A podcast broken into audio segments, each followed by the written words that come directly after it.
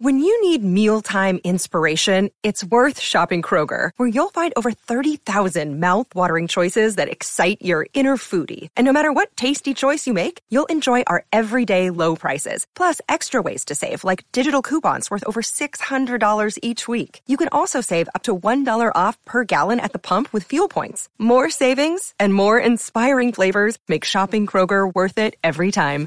Kroger, fresh for everyone. Fuel restrictions apply. Night may be long and the dark may be deep, but the answers are there to be found. Whether it's the normal, the abnormal, or the paranormal, you're in the right place. Let's go beyond reality.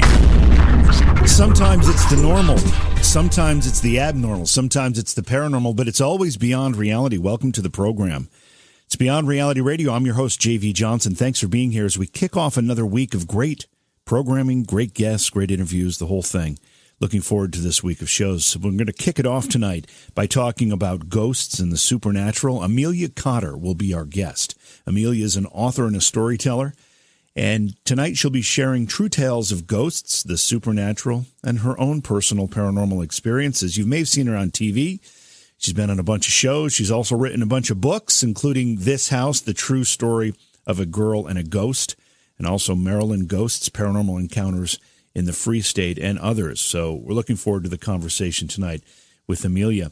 We won't uh, take too much of your time before we get to that, but I do want to look ahead in the week. Corin Grillo will be with us tomorrow night, author of a book, The Angel Experiment, and founder of the Angel Academy. Uh, the Angel Alchemy Academy, and she has helped thousands of people all, all over the world go from angel curious to angel powered. That's tomorrow night's show. Wednesday, Ronald Meyer will be here, filmmaker and author of the new book, Bigfoot Singularity. He says that Bigfoot is actually an alien creature with paraphysical and paranormal capabilities. That's a new perspective. A lot of people talking about that. And uh, Ronald will be talking about that Wednesday night. And then Thursday, Greg Doyle, who is also an author, he's a healer and an astral traveler. He'll tell us how to separate our astral bodies from our physical bodies in order to explore the universe. That's Thursday night's program. So, a lot of great stuff coming up. One of the things you need to do is go to the YouTube channel. It's easy to find. It's just my name, JV Johnson. Search for it and subscribe. Become a part of that group because we have a great backlog or catalog, I guess it is, of uh, back episodes of the show. Plus, we stream live there. If you don't have a radio station in your marketplace, it's a great way to catch the show. Again, just go to YouTube, search for JV Johnson, and subscribe to the channel so you can be part of what we have going on there. There's a great chat, chat room during the live shows as well. Uh, also, find us on Facebook at Beyond Reality Radio and also JV Johnson. Like both of those pages to stay on top of what we've got going on. We're going to go to break. When we come back, we will bring in our guest. Again, tonight we're talking with Amelia Cotter about ghosts and the supernatural. It's Beyond Reality Radio. Did you know that online retailers like Amazon have constant deals that can save you money on the things you buy every day? It's no joke. Save 40%, 50%, even 80% on great products, and all you have to do is know about them. Noodle Shark is the way to be alerted when something good is coming your way. Noodle Shark is the social media page that lists great deals that not only save you money, but give you the deals before anyone else has them. All you have to do is find Noodle Shark on Facebook. Search it as The Noodle Shark. That's The Noodle Shark because you deserve to save too. Become a shark and save. Our guest tonight, Amelia Cotter, is an author, a poet, a storyteller with a special interest in the supernatural, history, and folklore. Her books include This House, The True Story of a Girl and a Ghost, Maryland Ghosts, Paranormal Ex- Encounters in the Free State, and the children's book, Breakfast with Bigfoot. Amelia, welcome to Beyond Reality Radio. Great to have you here tonight.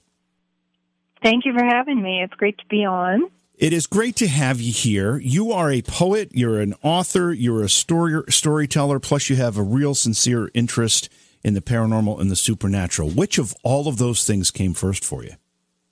Whew, um, I guess my interest in the supernatural came first.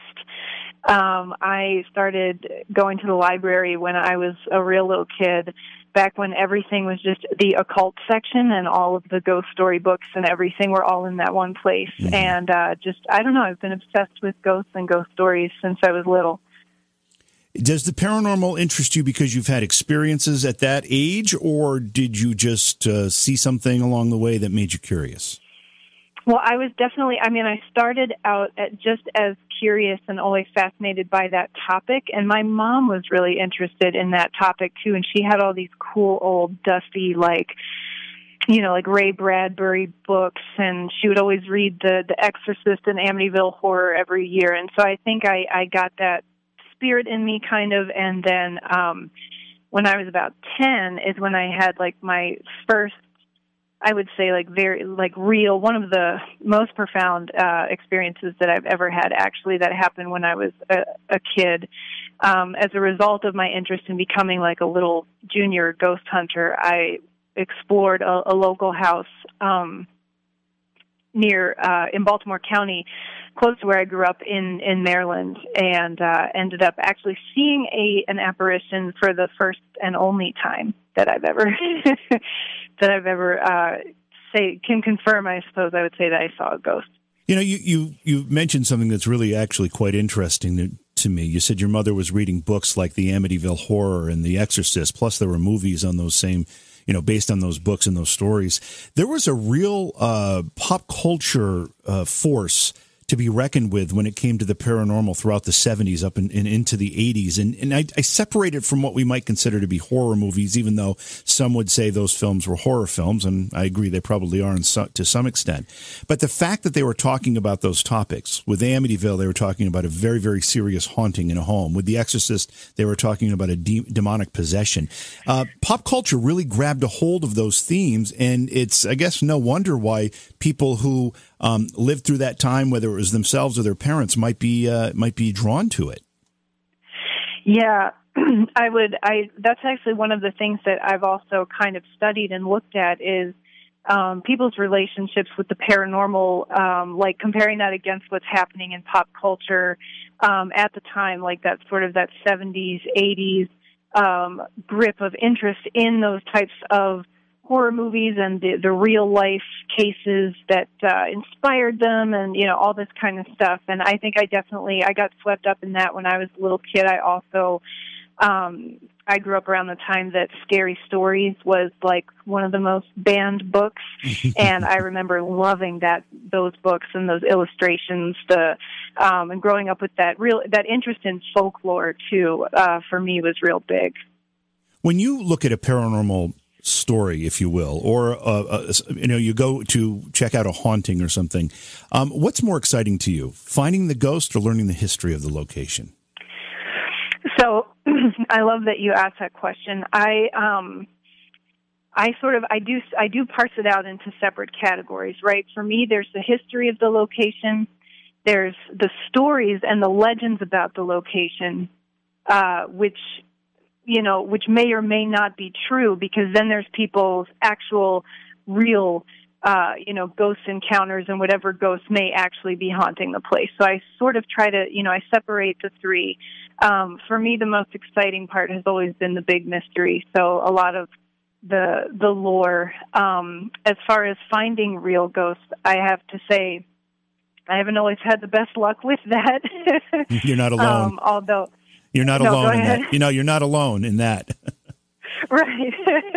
I've had some really, really, really cool experiences, but I do, you know, prescribe to that kind of that wisdom that like ghost hunting can be very, it can be very tedious and boring.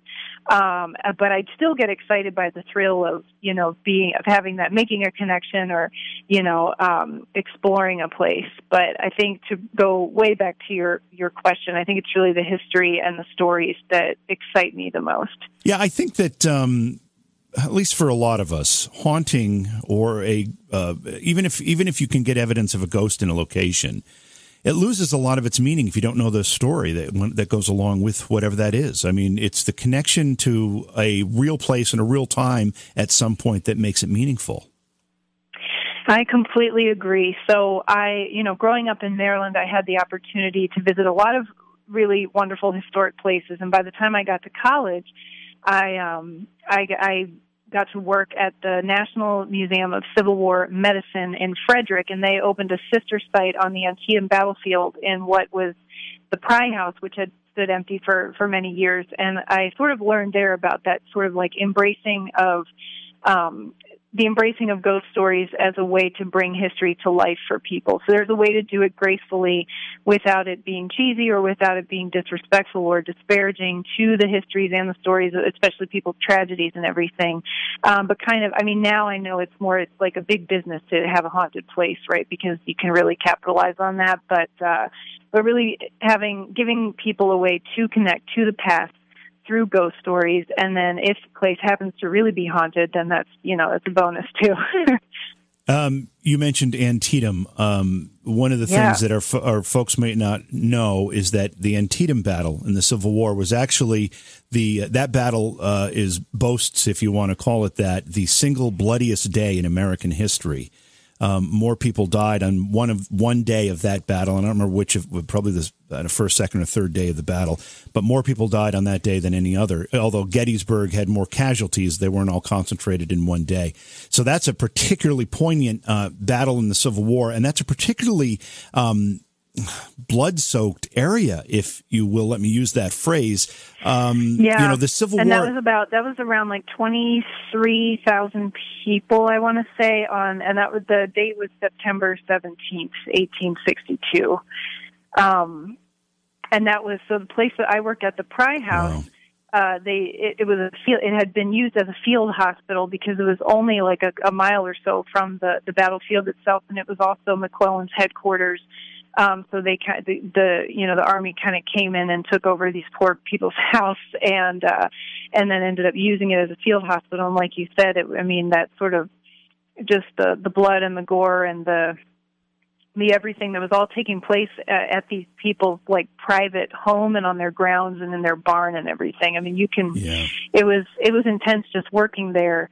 Um, just a cute cute little house on a hill, and it was just it had a very intense atmosphere. Well, we have to remember too that uh, battlefield metal, medicine was very barbaric at the time.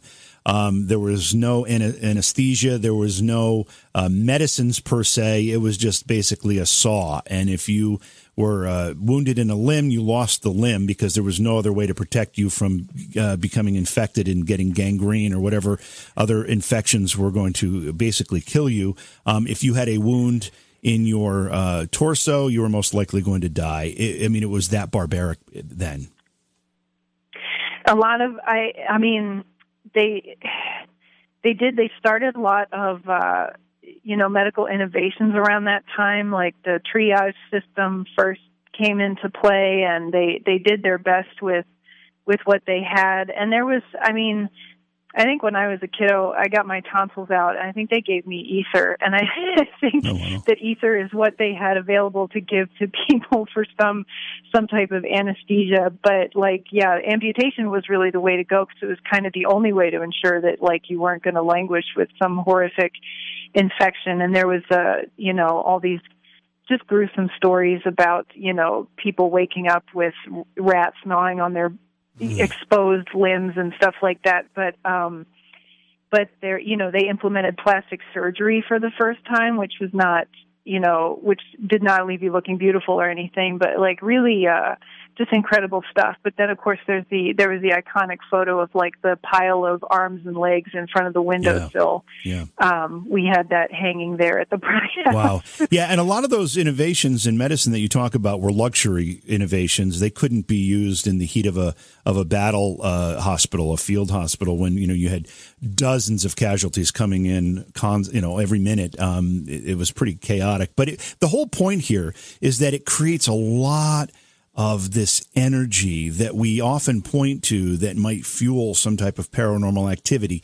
Did you happen to A, sense that energy when you were there? And B, did you notice any connections with paranormal activity at all?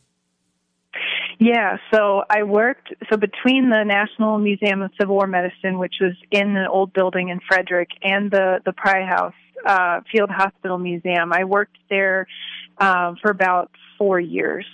So I was also I worked in the visitor services realm. So there were times when I would be the only person in the building at the beginning or the end of the day, and I had a lot of uh, a lot of time there to become like. Uh, intimately acquainted, I guess, with the place. And I do remember an interesting thing about the Pry House is that in the morning when you would go to open it up, you know, and you're opening it up like you would a museum. Uh, the first thing I would feel when I stepped through the door was like I was walking into somebody's house, and like everybody in the whole house was sort of like turning their heads and thinking like, who who's that? Like, why is there somebody here? Um, I just had this feeling that I was intruding on somebody else's space. That something else was going on around me, uh, and that it wasn't. I, I didn't feel unwelcome. I just felt like I didn't belong there because this was their place and then um, the people who ran the museum were very uh, ghost forward, which is a term I'm just making up right now. But like they were very friendly about the ghost stories. They embraced the ghosts. They all had wild ghost stories to tell about like seeing the ghost of Mrs. Richardson, Israel Richardson's wife. He he was a general who died in the house. He stayed. He was languished in a bed for like six months before he died. Um, and her ghost is allegedly seen there. Um, I had one experience there that was what I would consider to be wild and crazy, which was that I was closing up at the end of the day and it was totally empty. The parking lot was empty. Nobody had been around for the afternoon. It was really hot out. Um, and the somebody put the alarm system uh, halfway down the basement stairs. So every time you had to set the alarm at the end of the day, you were like running up and down stairs because you know even though I was a grown woman, um, I set the alarm and as I was walking back up the basement stairs, I heard a man shout across the house. And this was a type of place where you could, your voice would carry through the whole place. And he just shouted a sentence, just a very mundane sort of, I couldn't understand what he said. It was just a very like, you know, oh, is she still here? Like just something very, you know, not unfriendly. He had a slight southern drawl. I could hear it just clear as a bell and I continued my routine of walking out the door and closing it behind me. And then I needed like about 30 seconds to realize what had just happened, which is that I was completely alone in the house. I had shut the house down. There were no cars in the parking lot. It was just me. And what I heard was this disembodied voice. And then by the time I got to the car, I was like shaking and I felt I wasn't really scared. I was more like I was like awestruck that I that I was sort of lucky enough to have had this uh this experience to have heard this voice. I felt like that was my one like sure connection that I had with with you know the spirits there that they acknowledged me, I guess. Amelia, we got a sense of how you became interested in paranormal topics and the supernatural. How did you become a writer? When did that start for you? Um, so my journey to writing is a little um, it's interesting, um, or at least I think it's interesting. I um, and also I apologize. This is past my bedtime, so I may have over caffeinated uh, in my efforts to, to be awake and interesting for you guys. So I feel like I'm going to like use the same, you know, adjectives over and over again. But anyway, um, so I I wanted to be a writer since I was little. It was sort of in tandem with my interest in ghost stories and these great old books in the library and stuff that it was my dream to be a writer. Um, I wrote stories um, all through, you know, school and everything. And when I got to the end of college, I um, I still had the, the goal and the dream of being a writer one day. And shortly after college, I was diagnosed with cancer um, I was diagnosed with stage four Hodgkin lymphoma, and I was very, very ill. And I was uh, at that time then inspired to um, really look at making my dreams come true sooner than later, uh, which sounds cheesy, but I moved to Chicago after my treatment, and I was all better, and I am all better, obviously. Good for you. Um, I'm doing pretty great, thank you. And um, I just I don't know, it just lit a fire under my butt. So I when I moved to Chicago, I was very young, but I got involved in the ghost hunting community here because um, you know there's a lot of big names, a lot of the you know Ursula Bielski and all these great people and big influencers and stuff that are out in Chicago, and I was writing and trying to make contacts in the writing community, and it, magic magic happened. So I was kind of able to to break in uh, to publishing through various avenues, but that's how that kind of happened. Um, and then sort of it kind of took off on it. It became its own thing. So originally I just wanted to write stories about ghosts because I thought that would be cool. And then it turned into like, oh, like some radio appearances here and there. And then we're going to go do like, oh, I've been invited to speak about it. And then it became a bigger and bigger and bigger thing until it sort of turned into this great i don't know this little empire that i've created so i'm really excited and uh you know yeah that's all. Did you start with uh, poetry or stories, fiction, nonfiction? How'd you? What'd you start writing?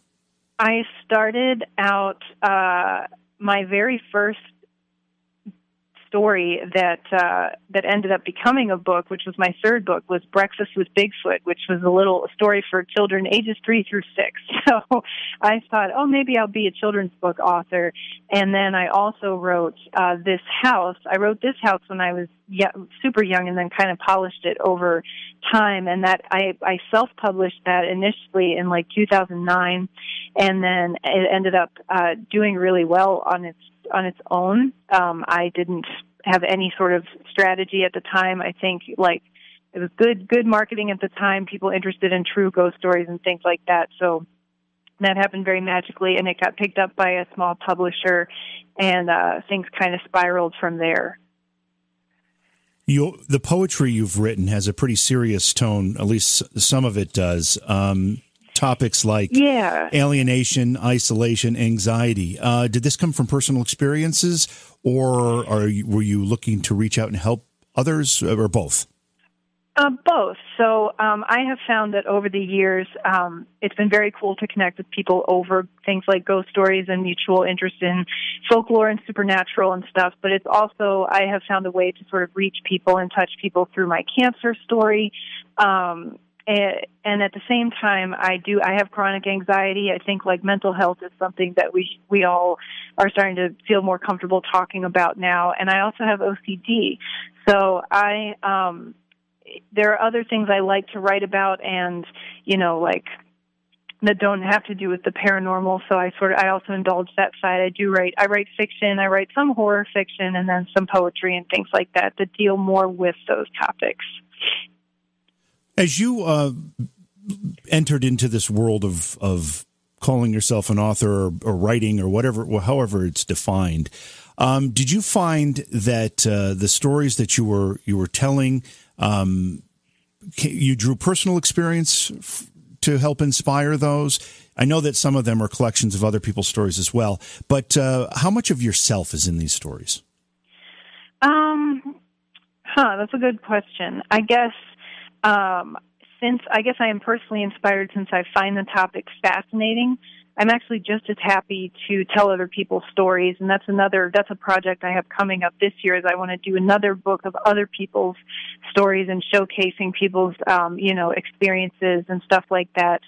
Um, there is a lot of myself in the work, but I also try to separate myself from it in some ways too. Like I try to disassociate myself, I find sometimes is like my identity as a paranormal investigator and things like that. So um, there's a, there's some duality there, I guess. As you collect stories and have your own personal paranormal experiences with all the stuff that comes together, what type what type of experiences excite you the most? Is it uh, is it you know people seeing apparitions? Is it um, EVPs? What gives you the most excitement that makes you actually want to write about a story? The thing that excites me the absolute most that I have always loved have been uh, people's sensory experiences with ghosts and the paranormal. So I am personally sure I'm excited about like evidence that people capture if they're on investigations and stuff like that. But like a good old classic, like this was something that happened to me and it met, you know, I lived in a haunted house or uh, I was driving down the street, you know, back road one night, something like that. Like those are my favorite stories and the stories where people's five senses are engaged with you know, with what's happening around them and then how it affected them that I really love. We have uh, a lot to talk about, and I don't want to get into the books yet because um, I'm going to save that for the second hour of the show. And I, I also know you've done some TV work as well, but just kind of on the surface, you've investigated, you've written about this stuff, you've appeared on television talking and investigating paranormal uh, activity as well. What of all that do you like doing the best? Oh boy, that is that's another good question. Um, well, I, God, I guess I guess the writing part I do like the best. um, of course, I would. I want to say that I loved television the best because I really did want to love television the best. um, but that was extremely, extremely stressful. Um, but I um, recently or I have an upcoming appearance on the the Travel Channel where I was just kind of one of those like voice of authority people that is interviewed for like 20 minutes about something cool, and then hopefully I'll look smart. Mm-hmm. And I'm like, well, okay, I really enjoyed doing that. I would like to do that again, where you know, not have the camera on me the whole time, but just be able to give give some fun facts and be like that cool lady who does this cool thing. So you know, but the writing is really like the romantic part for me. I don't know how current uh, the information on your website is. I think it's pretty current. Uh, but it had said you were currently reading uh, the De- Demonologist, the the uh, story about uh, Ed and Lorraine Warren. Yeah, yeah. Have, yeah. You, have you finished it? Um, first of all, I did. I just I just wrapped it up um, a couple of weeks ago. What did you think? And um, tell me a little bit about your thoughts on Ed and Lorraine's work. Um, I found the book very interesting. So the person who wrote the book obviously really loves the Warrens and it's a great homage to them. And the person also says in the beginning there's a segment where he he says that a lot of what he a lot of the interview footage or I guess whatever you want to call it in the book is paraphrased and maybe not their exact words. So I kind of kept that in mind because there's a lot of long chapters where it seems like Ed is just talking and talking, but it, it might not really be like taken from tapes or anything. It's sort of like the author takes those liberties, but he says so. Um, it's to me, it was it had a very that sort of very white Catholic good versus evil kind of um, mentality that I think is part of the allure and the mystique of the Warrens, and it was part of that 70s and 80s, like what you were mentioning earlier, like people getting caught up in a lot of these fascinating cases, I think it just explores one facet of the paranormal and our understanding of the paranormal, because um, it's that just that one piece of culture and religion.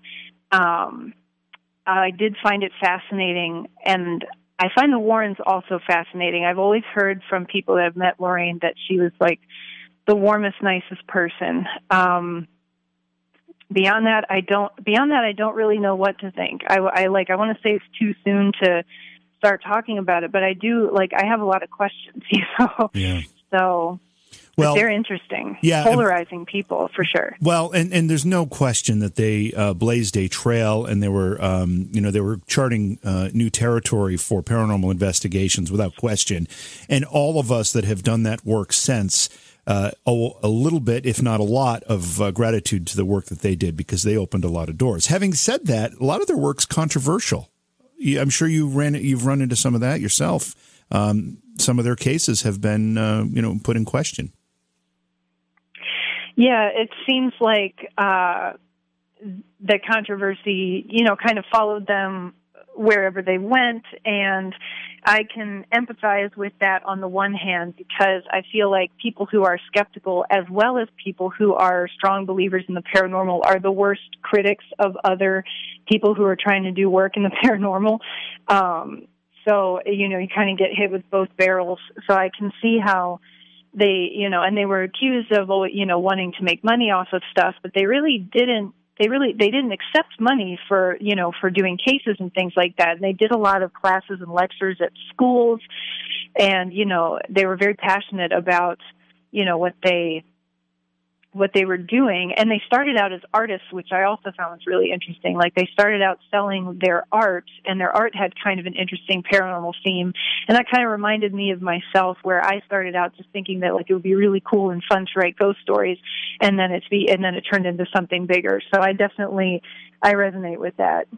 Do you think items like paintings furniture can be haunted? I I can't say that I don't. I mean, I I I believe in the idea that places, people, and objects can be can be haunted. They can be haunted and or have that attachment. They can. They can. Yeah. And uh, uh, and and that, that, I guess that would include uh, just having an attachment of some kind as well. I think so. It's hard for me to pinpoint because um, another another thing that I have discovered personally is that the the more I research and study, and the more that I've done investigations on my own, there's so much. There's just so much that uh, it's hard after a while to have like hard and fast conclusions about things because you see you always see or experience something that uh, or hear a story about something that adds you know it adds a little bit to what you already know and you think oh man i i, I actually don't know um so i'm open i'm open to all possibilities and uh I don't know how or you know what ghosts really are, but I can definitely say that I believe that different different types of objects can be haunted. Well, one of my next questions was going to be what are ghosts, but uh, you just answered that one, and I think that's a good. Ex- yeah, I try to. Go ahead. No, I was going to say like I uh, I I talk in front of like multiple kinds of audiences, right? So people who are super hardcore into the supernatural, and then people who are maybe like just dipping a toe in the water, or think it's uh, you know maybe think it's interesting, or maybe even think I'm going to be like you know a nut job or something like that. So I always try to tell people like, listen, I don't know what ghosts are. I'm using the word ghost, or you know I'm using words that we use in general, you know, terms to define these things, but really I, I don't understand what they are part of the excitement for me personally is not understanding what they are. These great mysteries of life and death are things that I think we should all have the opportunity to take part in in wondering about. Um, but I always make that clear. Like I don't have the answers, but I have really cool, you know, stories and questions. Amelia, it says you play banjo. Um, this is kind of a short segment, but good opportunity to learn a little bit more about that. Do you uh, you play a lot? Is it something new for you, or what's your what's your level there? I do. So um, I've been playing for about two years. Um, I'm not great, but I'm not terrible either. So I play clawhammer and two finger style uh, old time banjo. Oh, that's fun. And yeah, I can carry a tune. So uh, it's not too bad. I would. I, you should really interview my neighbors about their feelings on it, but uh, I think I sound okay. Well, it's probably it's probably not electric banjo, so you're probably able to keep the level okay. it doesn't have a resonator, so I don't think it. Uh, I don't think it's it's too annoying. But I have. I do hear occasionally when people walk by, I can hear them stop and listen as if they're like, "Is that a banjo?" Or I don't know. Maybe I'm imagining things, but, uh, but yeah. One of our fill-in producers here, Arturo, uh, talks frequently about the fact he just started taking banjo lessons. So um, you'll have to give him some inspiration at some point. He's not here tonight, though. We've got a couple minutes here before we have to go to the top of the hour break. Your first book, if I heard you correctly, was the uh, Breakfast with Bigfoot book. Yeah. So, um, to be honest, that's the first one that I wrote. It's the third one that I had published. Okay. Though. Um, the first one that I had published was This House, the true story of a girl and a ghost. Why, if it was the first one you wrote, given the experiences you've shared with us, why Bigfoot? Well, and that, so I only have a few minutes, damn it. Um, so well, we can pick it up on the other side if you need to. I was, I became fascinated by, uh, Bigfoot along the way too. I know people don't usually uh, toggle between like ghosts and Bigfoot and UFOs. People usually like pick one thing.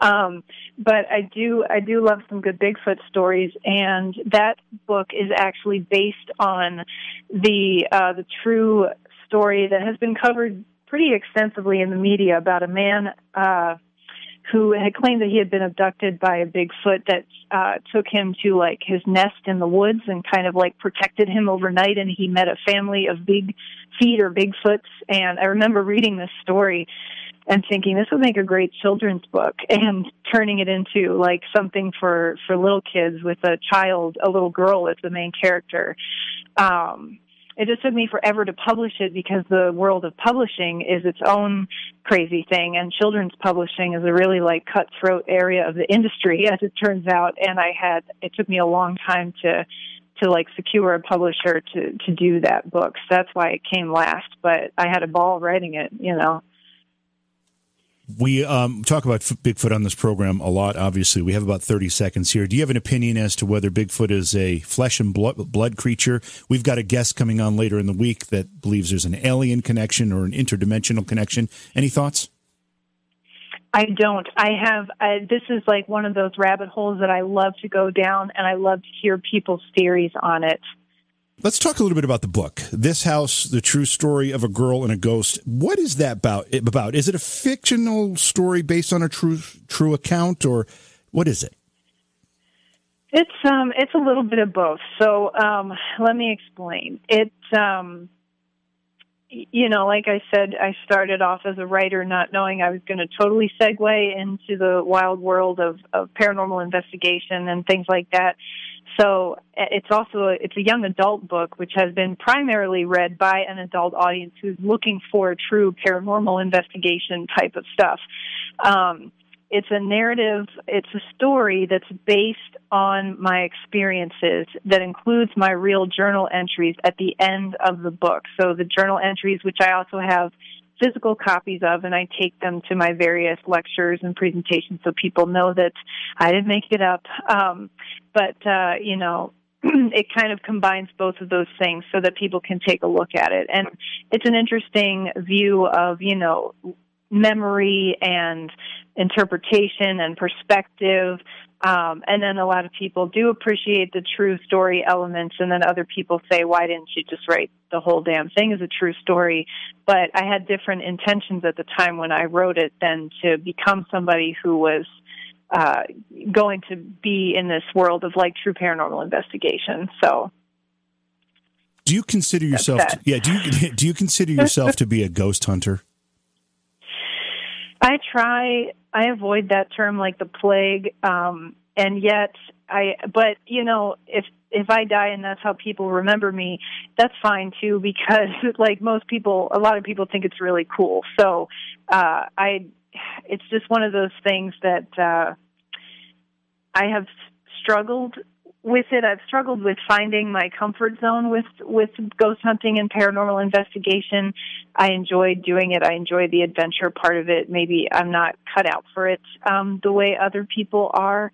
Um, I'm more of just like I just like to sneak around and explore stuff. I'm not a disciplined like investigator really by any means. I wouldn't say, uh, but I appreciate people who are. Um, but I also I like to be known more for the other stuff than for the ghost hunting part, I guess. What fascinates you most about the supernatural? We've talked about the histor- the historical component of all of this, but just the actual supernatural itself. What fascinates you the most?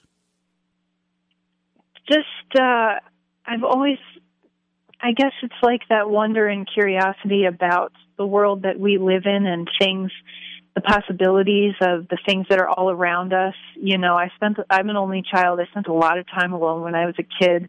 Uh, it was just very important for me to believe that, uh, that other, that there were these other cool things going on around me, I guess, um, which sounds kind of trite, I, I guess, but in a way, um, I, I don't know, I grew up in a small town too, so I was always fascinated by like, back roads and cemeteries at night and abandoned places and just sort of like I had this romantic idea of like look at all these cool things that are that are around me that I have access to that make life more interesting. Um, and then I think everybody, of course, has that fascination level with with death or you know the other side, and it manifests in different ways. For me, it manifested in an interest in the supernatural.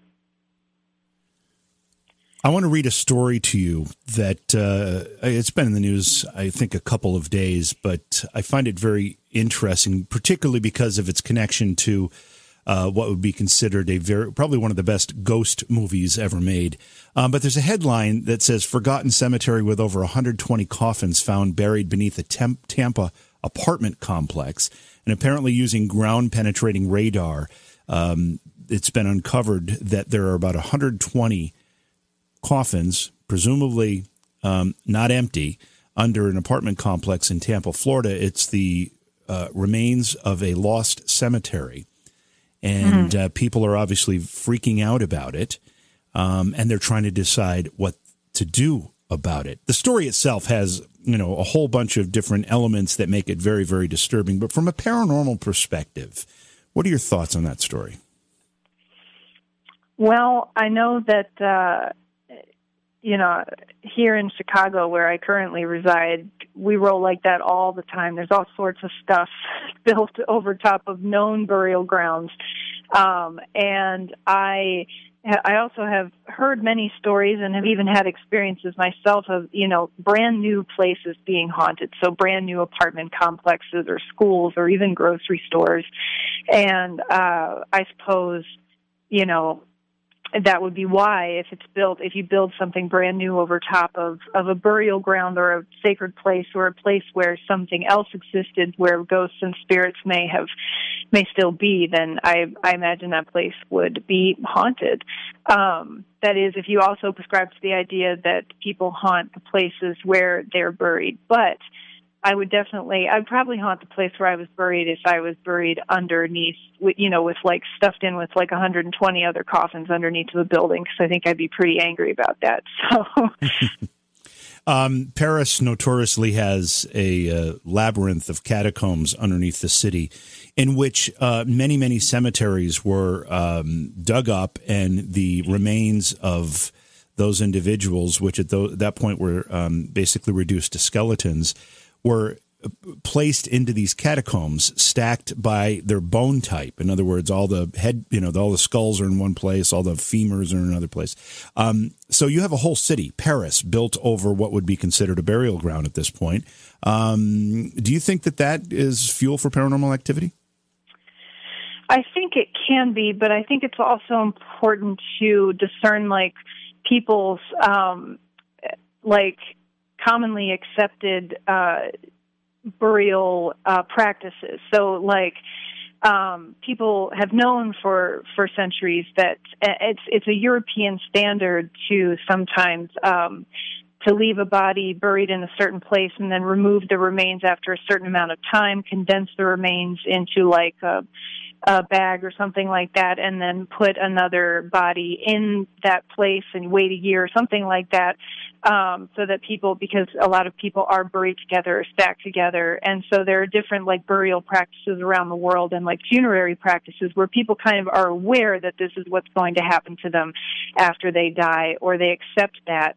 And i think that is that's a little different than if you just build like a parking lot over top of like you know uh Chicago City Cemetery like Lincoln Park. Now you they built a a parking lot for the Chicago History Museum, and then there were like, they unearthed 85 bodies and parts of bodies, or wow. 81 bodies and parts of bodies, and so then then they had to figure out what to do with the remains. People sometimes in the Gold Coast here, they'll dig up, they'll be renovating their house, and they'll dig up a body. Um, and so I I think but I, I do still think it could be I guess if people are buried very close together, um, then yes, it could absolutely be fuel for paranormal activity. I think it also depends on the people themselves and what we're more likely to haunt. Are we more likely to haunt our remains and where we're buried or places that we loved or, or where tragedy occurred. Yeah, we, we talk about that frequently, and it makes more sense, and it seems to bear out in whatever what little evidence we can collect that the, the more likely haunted place would be a place that uh, the spirit or the deceased is more fond of, and which tend would probably not be the cemetery, not be would be where they're buried. Right. But having said that, I, I posed this question on my Facebook page today and um, I, I, you know, we, it's it's it's more of a, a, food for thought than it is a real paranormal question. But if you could visit one gravesite to do an EVP session, whose gravesite would you want to go to? Wow, um, boy, I don't know. I think I need time to think about that. But I want to learn a little bit more about your TV work. What have you done so far? What do you like doing? Well, um, I was a regular cast member on a show called the RIP Files, which aired, which is available. It's available on Amazon Prime and uh, Pluto TV and places like that. It did air um, and still does air in the UK actually on real on the Really channel. It is a paranormal investigation show. It's you know it's it's fun. It's cool. It's primarily a group of of women uh, and there is more of a bent on using some interesting metaphysical techniques, but also, uh, you know, the equipment and gadgets and things like that too. So I filmed two seasons of that show between I think 2014 and 16 and those are available like I said on Amazon Prime and if you live in the UK you can just turn on your TV and watch it on Really. Did it uh, is it exclusively or did it um, is it exclusively on Amazon Prime, or did it previously air on a network as well? It did. It actually aired on various networks around the uh, around the world, not in the U.S. However, so it was uh, um, so not here in the U.S. It's only available here on Amazon, Pluto TV, and like the usual places like where you can stream stuff. And then you did some work where you said you were um, more of an authority, uh, kind of an expert being called upon. Yeah, I I um I've been in a couple of documentaries. So I was in the Scary Stories documentary, which is the documentary about the book series, not the movie uh, that came out this summer. Um, and I hosted a documentary about the Tinker Swiss Cottage in Rockford, Illinois. And then uh, I've done some other random odd appearances, but then the thing I'm, that I've got coming up that I'm excited about is the Travel Channel has a new show coming out called Hometown Horror, and that's going to start airing on Mondays starting November 18th, so next Monday, and I'll be on on December 2nd um, I don't know if I have time to explain. It'll be yeah, a it's a show minutes. about like weird weird history in in small towns across the U.S. And so I, uh, my husband and I both will actually be on there talking about Baraboo, Wisconsin, which is a really really neat town, and some of the folklore there and some of the history. That sounds like it's a lot of fun. And that uh, you you just on one episode, or you're going to, going to be featured regularly just in that one episode is the one that we filmed for and i've done a little bit of consulting here and there with some other travel channel shows and i'm hoping to have more of those opportunities because i do like that. I like having that like you know this is your topic we want you to come and talk about it. Doing that voice of authority thing has been like i really really enjoyed that I also noted that you're reading the Game of Thrones books. Uh, haven't seen the television show yet. Are you intending to finish the books and then uh, then watch the show? Yeah, so I'm planning, you know, strategically to maybe finish finish the book and then, uh, like I don't know, get my free trial of there like HBO on yeah. Hulu, and then just do the whole thing in like a week. yeah, you get seven days, right? Seven day free trial. You can watch yep, it all. yeah, it's. I think it has been done. I'm going to give it a shot. Yeah. Um. It, I. I don't know uh, what you've heard, but obviously, Game of Thrones quite a phenomenon for a while. I will say. And we only have a minute here, so I'm kind of, I don't want to get into another one of the books or the stories, but um, I will say I was quite disappointed with the way it ended up. I heard that from a lot of people. I didn't know how it ended because I avoided spoilers, yeah. but I heard that there was some sadness. Yeah. Oh well, I won't ruin it for you. I won't give you any spoilers. Okay. Um, in the minute, okay. in the minute, in the minute we've got left here before we have to go to the uh, next break, tell people uh, more about where they can find your work. I've mentioned the website, but mention again your Facebook page, whatever you want to mention, and uh, let people know where they can find the books too. Absolutely. So I love connecting with people. I've got my website, I've got Facebook, I have my personal and my fan page, whatever you want to call it. I'm on Twitter. Um, you can connect with me there. You can email me. All of my information is on my website. You can find my books on Amazon and every, you know, everywhere else that you can get books. And then my, my website has info on where you can watch the different shows and, and documentaries and stuff too. Uh, but they're also everywhere. Amazon, you know, the usual. And you make appearances as well.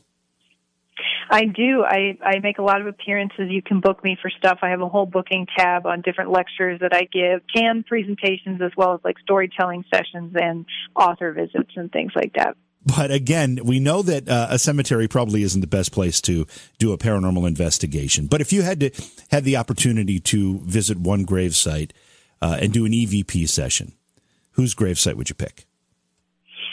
Yeah, so I definitely thought about it, and I do, and and just to also mention, uh, some of the most haunted places I've I've been to have in fact been cemeteries, ironically. But um, I thought about it, and this is a cheesy answer, but I would visit my grandmother's grave.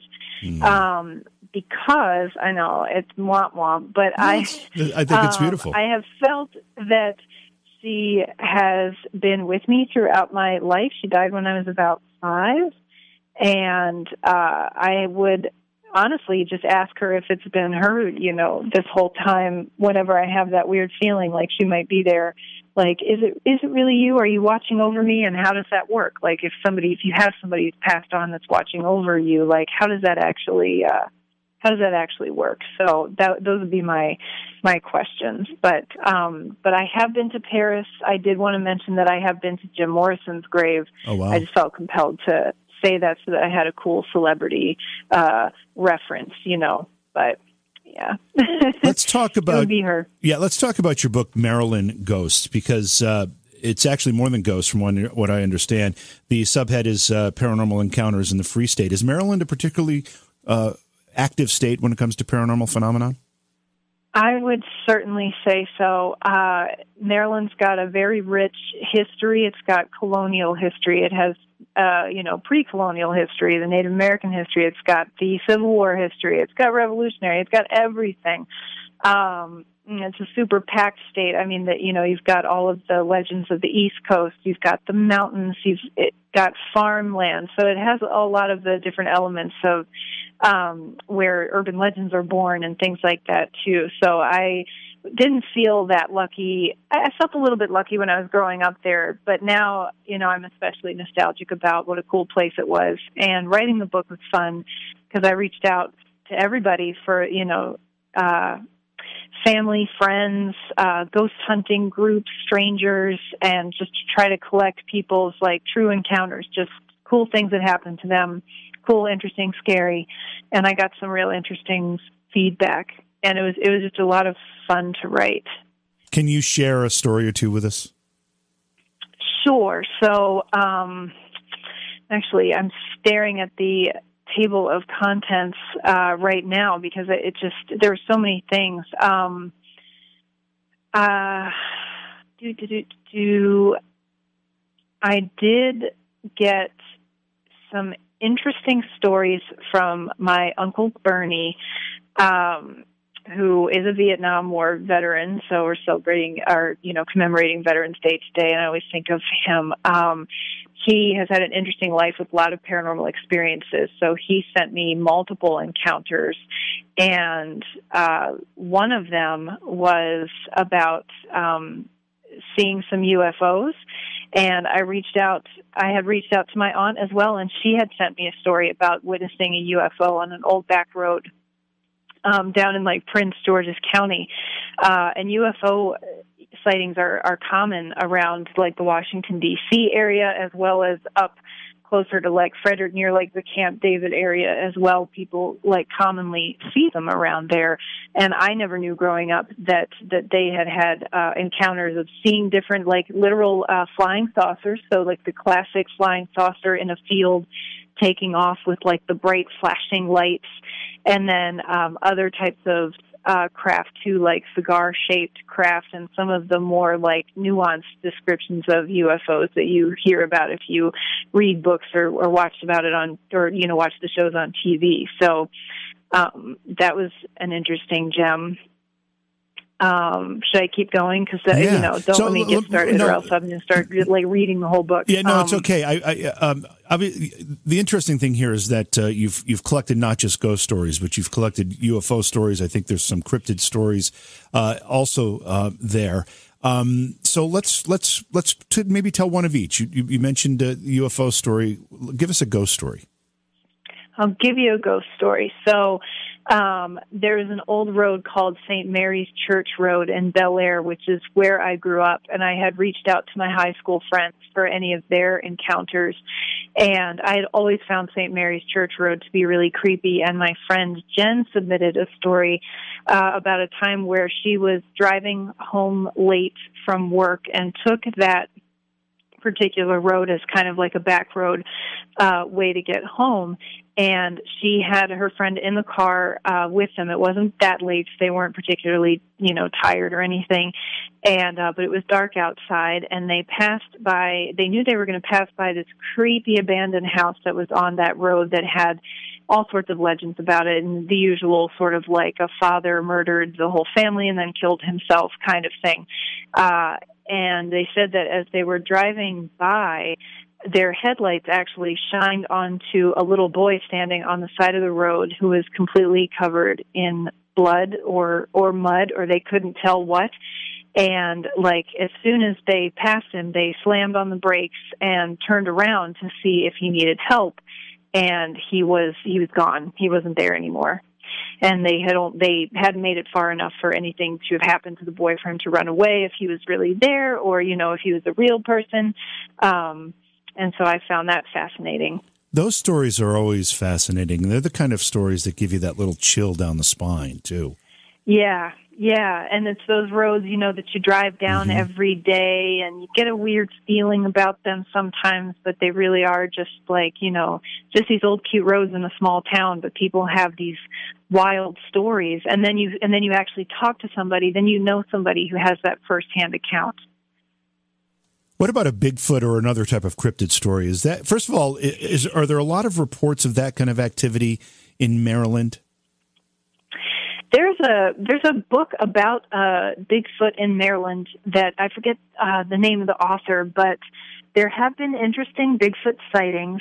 And the thing that is remarkable about them is apparently that they leave behind footprints that only have, I think, like three toes or something like that. Um, and they're smaller. So you know how like there's the theory that uh, Bigfoot size changes, like the big Sasquatchy guys are on the west coast and mm-hmm. then as you get further to the east coast they become more and more like chimp like or they become smaller and you know until you get to like the florida um i forget what they call it but uh you know things that could actually be you know we had we i grew up around, around a lot of legends that uh they, were like escaped um military experiments because people would see things that were actually more chimp like or that looked like gorillas or orangutans and maybe even mistake them for those things and then other people would say no it's bigfoot.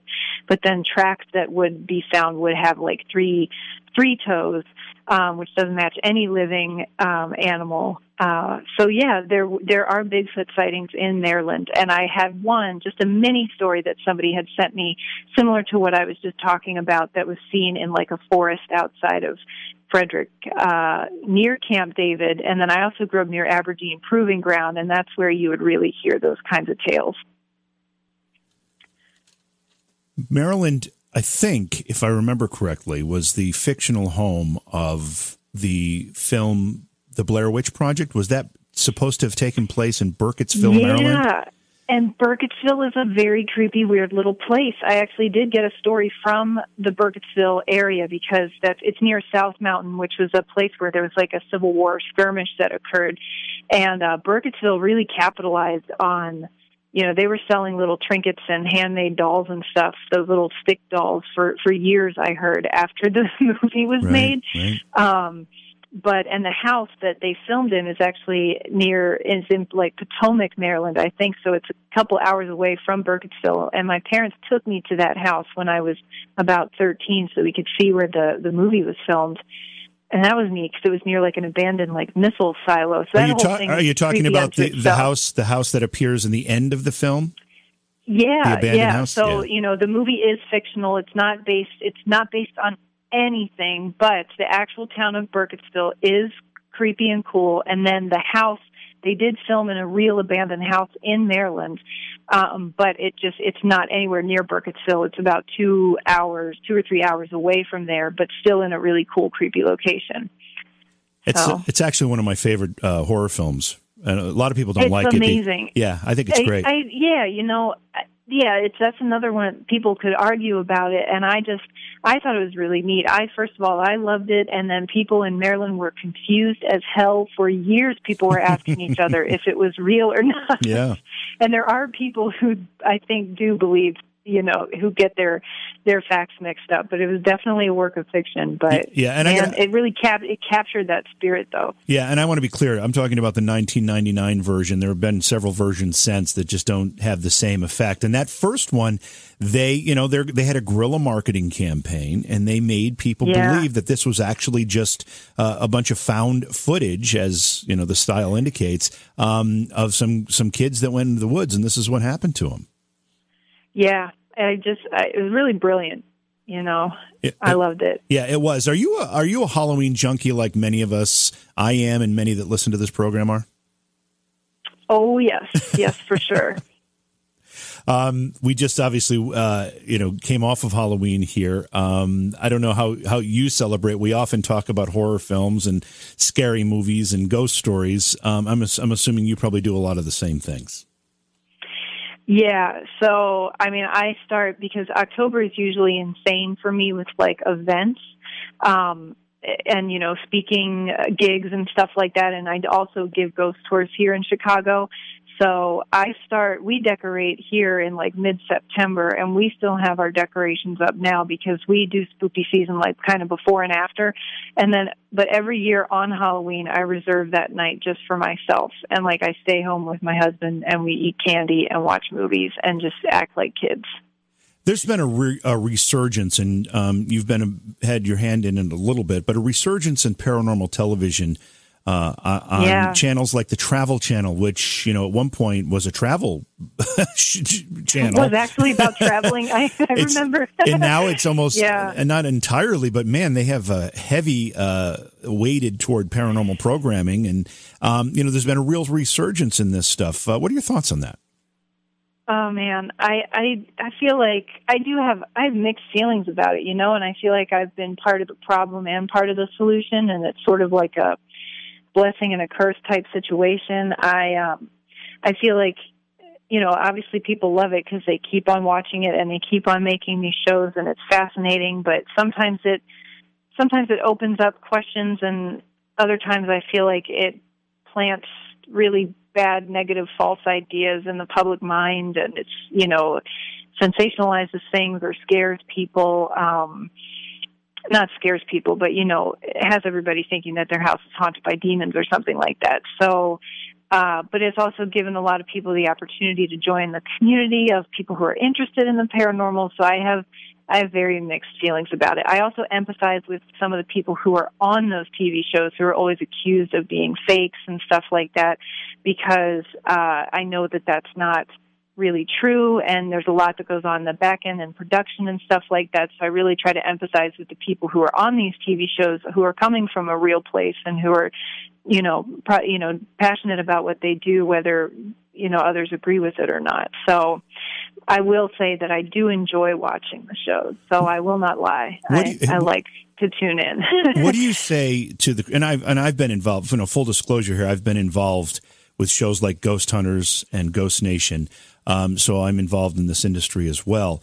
Um, sure. But I hear the same criticism from a lot of people. You know, those who offer criticism say, um, you know, we've had high quality cameras now pointing into dark rooms for like 15 years, and yet we still don't have anything better than a hard to hear EVP or, you know, some type of very difficult to see uh, shadow or a thermal image that can may or may not be something. Um, where is this uh, capturing a full bodied apparition on uh, on a camera? Why hasn't that happened yet? Right. You know, I and like my thing that I try to explain to people is that you can capture something awesome. You can capture an excellent crisp EVP and then by the time it's processed through so many different filters and audio programs and it gets sent to a network and the network plays it on television, it might sound like a garbled bunch of nonsense. Uh, the photo that you take might look really cool when you look on it on your computer screen and then by the time it makes it to a TV screen in somebody's house or streaming on their screen, it looks ridiculous. And then I also still believe in what I said earlier, which is a quote I steal from uh, my friend Adam Selzer, which is that there's no such thing as good ghost evidence, only cool ghost evidence, because people are the harshest. People who do believe and don't believe are going to be the harshest critics. So no matter what they're presented with, they're always going to think if it's really good, it's fake. Um, otherwise, it, it goes into the trash pile of all the stuff that's like, oh yeah, well, you guys haven't caught anything good yet. Um, so it's like you're damned if you do and if you don't. And I've seen excellent, some of the presentations and con- conferences I've been to, I've seen absolutely excellent footage of what I do believe were like full, full body apparitions and things like that. So, um, there's not really a platform other than television to really share that on like a national level. It's not like we all go to like scientific conferences together and submit to journals or anything. There's the community is still kind of grassroots even after all these years. So It's a good perspective. We're out of time, Amelia. It's been a great conversation. What is your next project? What should people be looking for? And again, give your contact information. Oh boy. Um, tune in to the Travel Channel for yet another show called Hometown Horror on December 2nd. Um, and uh, catch me at my website at ameliacotter.com and catch up with me on Facebook and Twitter for all of the latest. And hopefully, I'll have some cool new books and stories coming out in the new year. Thanks so much for being here tonight. Thank you. Thanks for having me. I see a lot of people in chat talking about Ghostbusters. I just find it curious that. Uh, I think it was just announced. I don't know if it's fake news or not, but Bill Murray's going to be involved in the new Ghostbusters project. You hear anything about that? Wow. Well, you know, um, Ivan Reitman, of course, is no longer with us, which is a tragedy. Um, so whatever they're going to do won't have him. Are you talking about Harold Ramis? Who did I say? Ivan Reitman. I'm sorry, Harold Ramis. Harold Ramis. Yeah, I knew who you meant. yeah, he he is no. he was uh, he directed it too. He did. He? Yeah, yeah. yeah. He, I loved uh, Harold Ramis from the old SCTV days. I don't know if you ever saw any of that stuff. Him, John Candy, Dan Aykroyd. No? Dan Aykroyd oh, wasn't there. SNL. Eugene you know Levy. What? I'm just not going to talk. I'm, yeah, not, I'm not getting anything. You, right. you didn't know Bungle in the Jungle. There's a whole bunch of things you and I need to chat about. All right, that's going to do it for tonight. Tomorrow night, we'll be talking with Corin Grillo, and uh, we're going to be talking about the angel experiment and the uh, difference between being angel curious and angel powered. That's tomorrow night's program on Beyond Reality Radio. We'll see you then. Beyond Reality Radio is hosted by Jason Hawes and JV Johnson and produced by Alexandria Johnson and Slick Eddie Edwards for Entercom Radio. Beyond Reality Radio is distributed by Westwood One Radio Networks. Stop by our Facebook page and say hello. Follow the hosts on Facebook as well. For Jason Hawes, follow at jasonhawes.taps. For JV Johnson, follow at JVJ Paranormal. If you'd like to be a guest on Beyond Reality Radio or you have a suggestion for a guest, contact Slick Eddie Edwards at slickeddieedwards at gmail.com. Be sure to visit our chat room as well at beyondrealityradio.com. Thanks for listening.